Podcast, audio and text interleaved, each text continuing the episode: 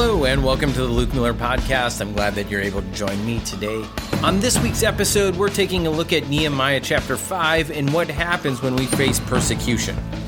We've looked at Nehemiah and seen what it means for us to get a plan, put it together, and jump into action. But what we'll see here is when we do God's work, opposition will happen. And we're going to look and spend some time on how we respond to that. I'm excited for today. I hope you are too. So grab your Bibles, turn to Nehemiah chapter 4, and let's dive in.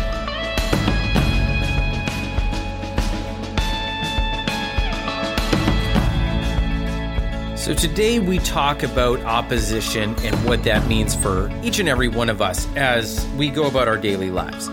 And I think the first thing that we have to address is saying, hey, this is what happens when we do God's will. We will face opposition understanding that there is a much larger picture going on here uh, in the world of spiritual warfare. Whenever someone is doing good for the sake of God, you better believe it that Satan wants to slow them down. And I think we have to acknowledge that. I mean, in all my years as a, a pastor, I think where we are right now has led us to a very unique point in history. Now, that being said, there are multiple places over the course of human history where people have uttered that phrase almost once in a generation.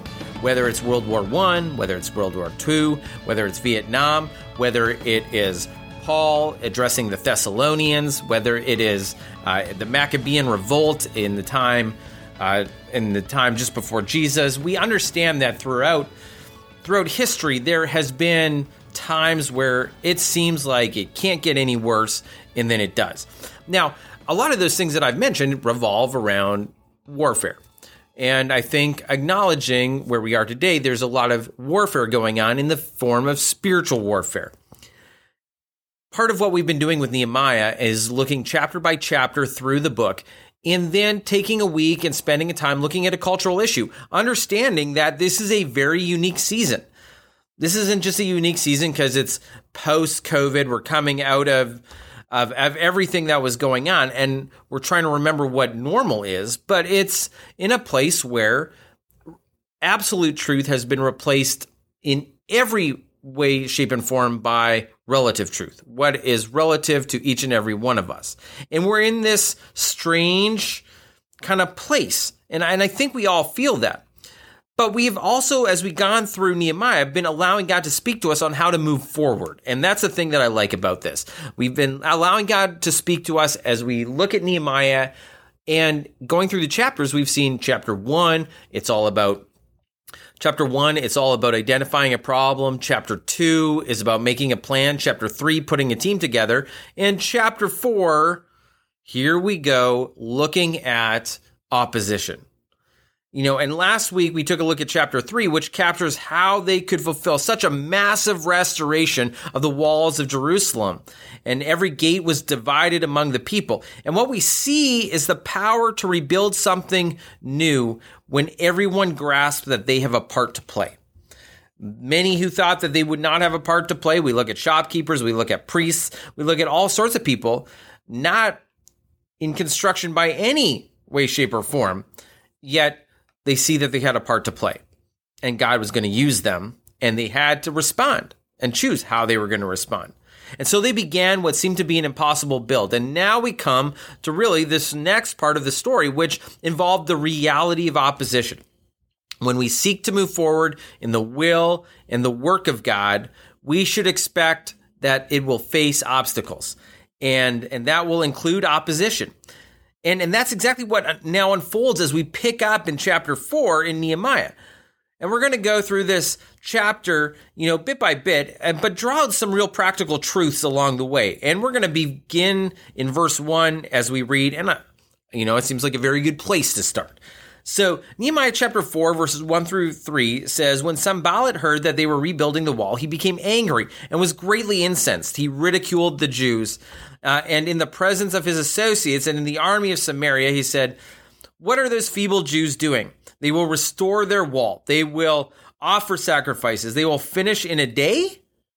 Can they bring the stones back to life from those heaps of rubble that they are?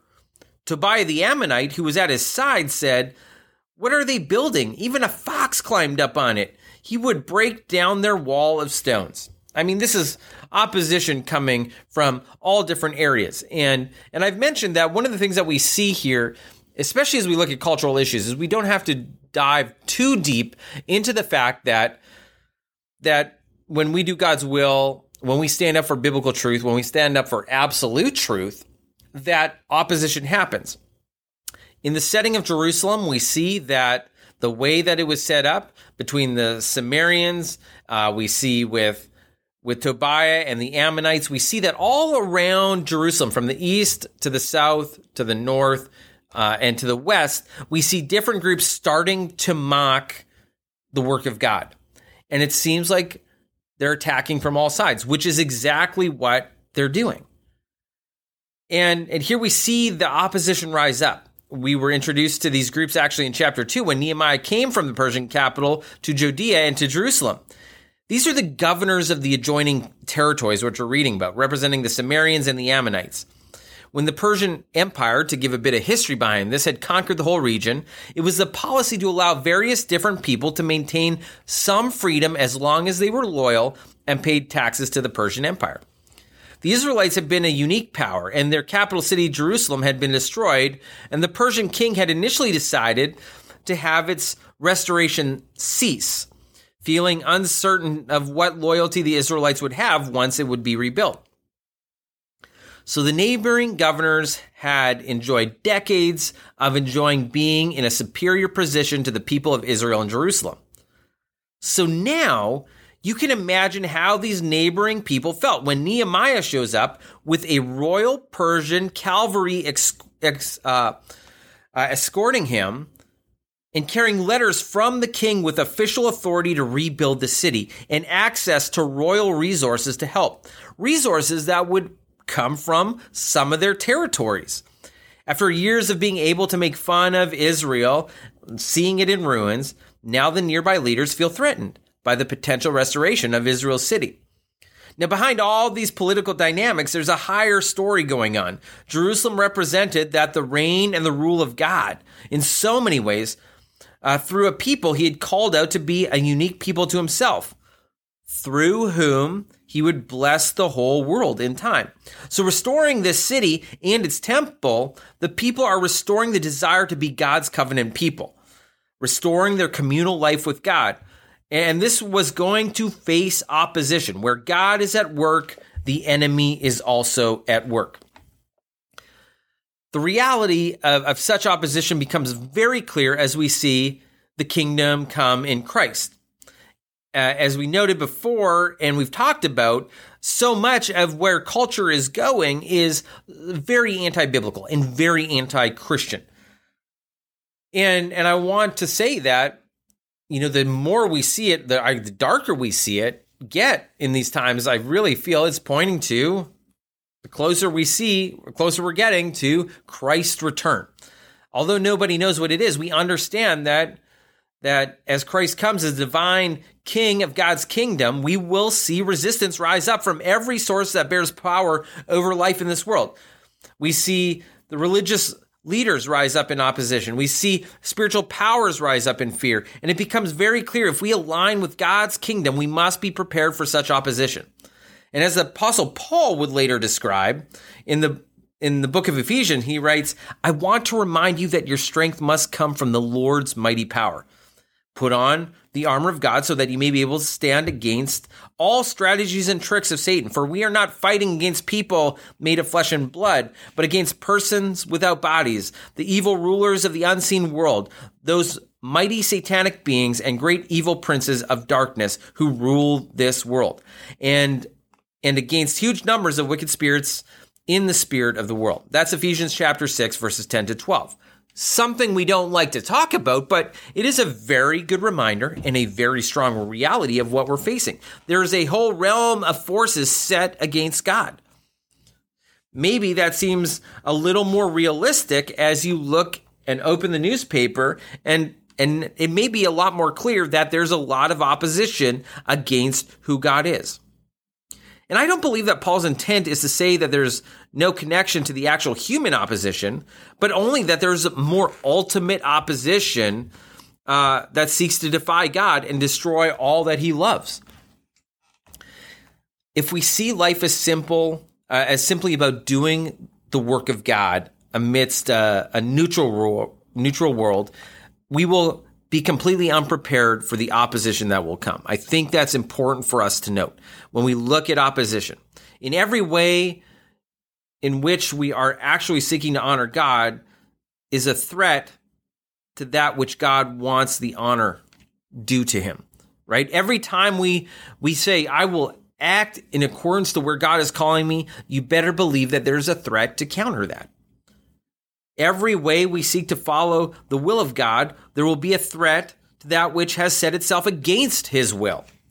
And and again, it sounds like very doom and gloom, but it is just a reality. And I think it's important that we note this. Nehemiah recognizes that opposition will be there. And and I've kind of used this picture of of that show that I I mean I used to watch the A Team, you know, a ragtag group of mercenaries who would uh, who would have a problem. They'd identify a solution. They'd get the team together, and they're about to get you know start with the solution, and all of a sudden there's opposition to them. Now the show would only be five minutes if there was an opposition and they just solved the problem.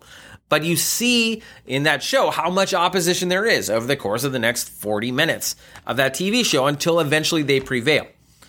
Well, it's kind of what we've got going on here. Nehemiah's assembled a team. He's got a plan. They're acting on it, but now opposition comes and it's not going to just be a quick solution. We can see God at work even in opposition. I think that's important to note. But, but there are some interesting aspects of this opposition. Notice when it, it happens. There are hints of such opposition early earlier when Nehemiah first arrived in our story, but now that the people have actually begun the hard work and the long process of building, now we see these groups come out.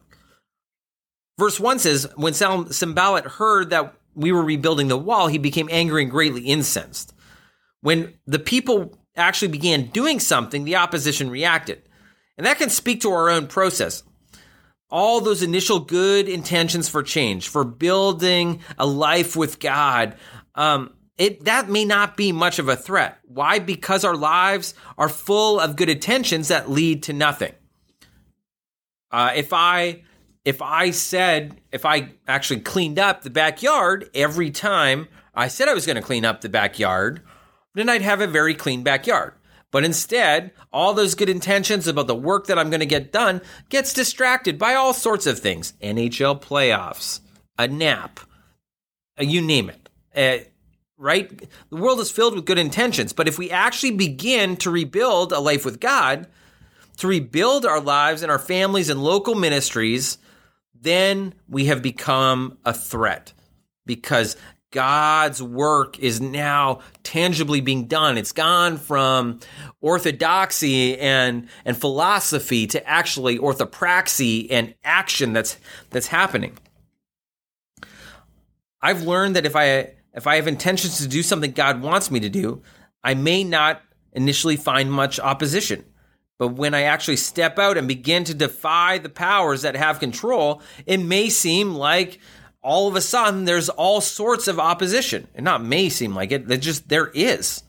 The more it appears we may actually build life with God, the more threatening we will be. And I think that's something to be said even as the closer we go. The more time we spend in our word, the more time we ask God, God, where do you want me to be? How do you want me to uh, to act and be uh, this week? You better believe as you do that, as you discern where he wants you to be, you better believe that opposition will happen. And what does this opposition seek to do? Opposition seeks to inwardly deflate one another with discouragement and doubt. Sanballat began ridiculing them. What are those feeble Jews doing? It, he is calling them weak and miserable. And, and it's trying to be demeaning. And, and we talk so much about discouragement and doubt. And that is something that absolutely every person in this world deals with. That is a reality. Whether big or small, this is just something that happens. That there is there is discouragement and there is doubt in our lives at different times.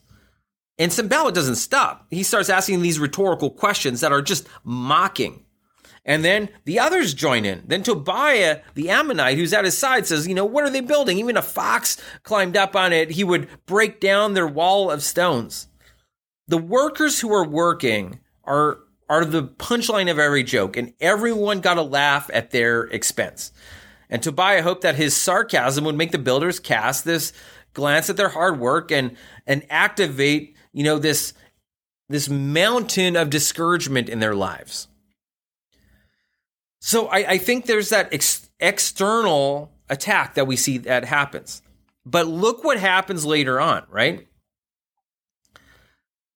We see a Nehemiah's response to the, this initial opposition in verses four and five. We see that he cries out to God, and he this is a very personal prayer. You can you can get it right? What Nehemiah is doing, he's hearing them mock the people. He sees the discouragement and the doubt creeping in, and he pretty much asks God to just smite them. You know, this is a this is a very Nehemiah. You know, I think all of us we see this in the Psalms. I know I'm guilty of it at times, right? Like we see something bad happen and we want it stopped, and we say, God, here's my solution. Later on, we'll see that Nehemiah hands it over to God and say, you know, God, your will be done on this. Nehemiah allowed the opposition to direct him to God. Um, and, and he uses that as immediately he goes to prayer in this. And, and we see that out of that in verse 7 and 8, when Sanballat, to, Tobiah, the Arabs, the Ammonites, and the men of Ashdod heard of the repairs of the walls had gone ahead and the gaps were being closed, they became angry and they plotted together to come and fight against Jerusalem and stir up trouble against it. And what we see is some things that happen now internally. We see that there is fatigue that happens, where the external is the mocking and the ridicule. The internal, as the people are building, they look at the rubble around them, they feel the work that is being done. And there is fatigue. The people have been working nonstop and their strength is beginning to fail them. And, and when you're physically drained, it is very easy to lose heart. Now, I say this as though the reality is this wall took 52 days to build. In our in the book of Nehemiah, we haven't got to that yet. It takes 52 days to build and and they've started the building. And so this is very early on. And so it's very interesting that they start complaining and there's frustration that they look at the rubble of the broken down walls that they were dealing with. And and they start to complain and there's frustration and then there's fear that is now around them. And notice the fear is coming from all those that are closest to the um, closest to the the people who have been complaining. That f- the the complaining leads to fear of those around. And and yet so now there's opposition from within or, or discouragement from within in the form of fatigue, in the form of fear, in the term term of in the form of frustration. And and Nehemiah also addresses this, right?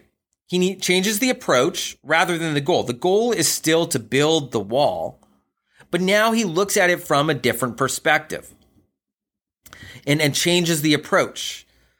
Now he says, okay, half of the people are going to be working on the wall and half the people are going to be standing guard. So there is that safety net.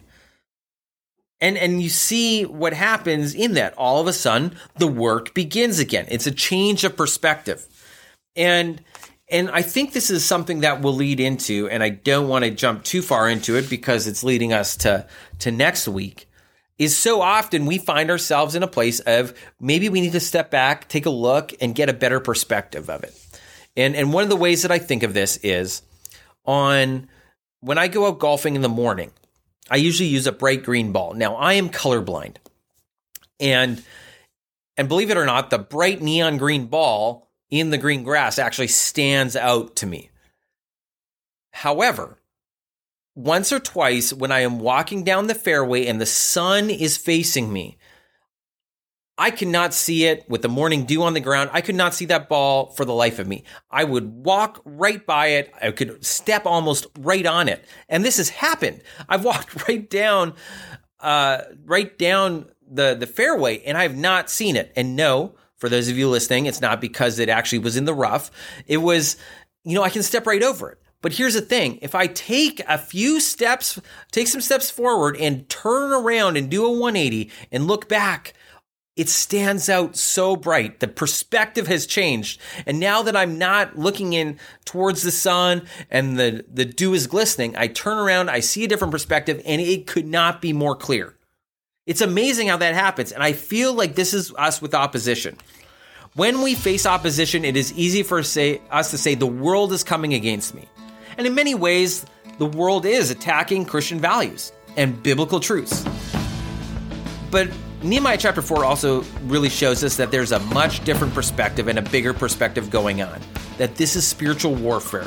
This is God also protecting his people. And this is the desire of Nehemiah as they and of the people of Israel to return to be this covenant people with God.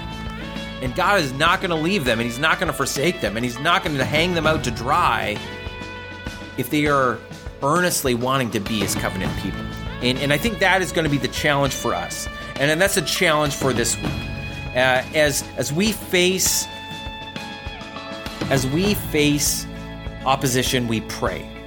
Yes, we may pray about what we want, but we also pray about what um, that God's will be done. But we also recognize that yes, while there may be opposition for me as an individual, more so there is opposition to God, opposition to the will of God, and that that Ephesians passage in in chapter six. So often we find ourselves talking, right, uh, about the the armor of God, but here that Ephesians six chapter or chapter six verses ten to twelve. Wow, that is such a good passage, which really changes our perspective to realize that there is a much bigger battle going on, and that God is using each and every one of us to counter this battle and be a part of it. So, so allow that to, you know, sink in and allow that to be motivation to take that discouragement away and and ask for that courage. Ask God to take away that doubt. I think that's a good spot for us to land today because we're going to be moving in uh, to dealing with hurt because we see that one of the natural byproducts of what's happening with the discouragement and doubt and the mockery and the ridicule of the people of Israel in Jerusalem is that there is hurt that is there. And so we're going to address next week what do we do when there is hurt in our lives. Uh, so we're going to spend some time in that, but I don't want to get ahead of myself. So until next week, I will say take care, have a great week, and I'll talk to you next week. Thank you for joining us on the Luke Miller podcast, part of Sunrise Digital Ministries at Sunrise Community Church in Fair Oaks, California. If you're wanting to know more about our digital ministries, you can download our app at the Google Play Store or the Apple Store, where you'll find Backshed Bible Study, Sunday sermons, and the Luke Miller podcast. If you've got questions about who Jesus is or what it means to be a Christ follower, we would love to connect with you. And you can send us a note at www.sunrise.church/welcome and we'll get you connected. Thanks again for joining us. Take care.